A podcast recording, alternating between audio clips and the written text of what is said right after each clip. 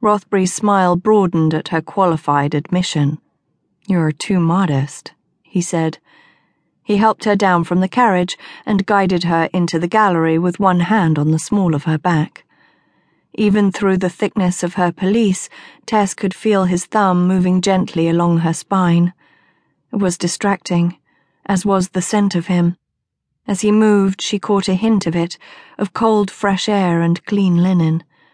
She was accustomed to men who were polished and pomaded to within an inch of their lives.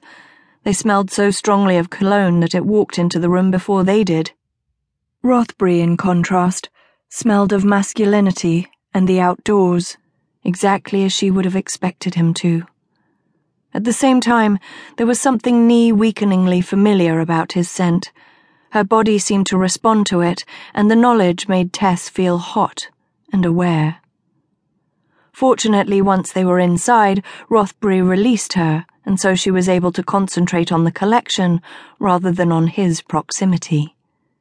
The elegant rooms of the picture gallery housed some marvellous Dutch landscapes and English portraits, and Tess was soon engrossed, wandering from room to room, discussing light and style with the curator, who was only too happy to have a knowledgeable visitor. Even so, she was very conscious of Rothbury watching her as she viewed the paintings. I'm sorry, she said at one point. I'm taking so long, and I am sure that you must be bored but Rothbury only smiled. It is reward enough for me to see your pleasure, he said, and Tess blushed as she felt the happiness slide through her in response to his words.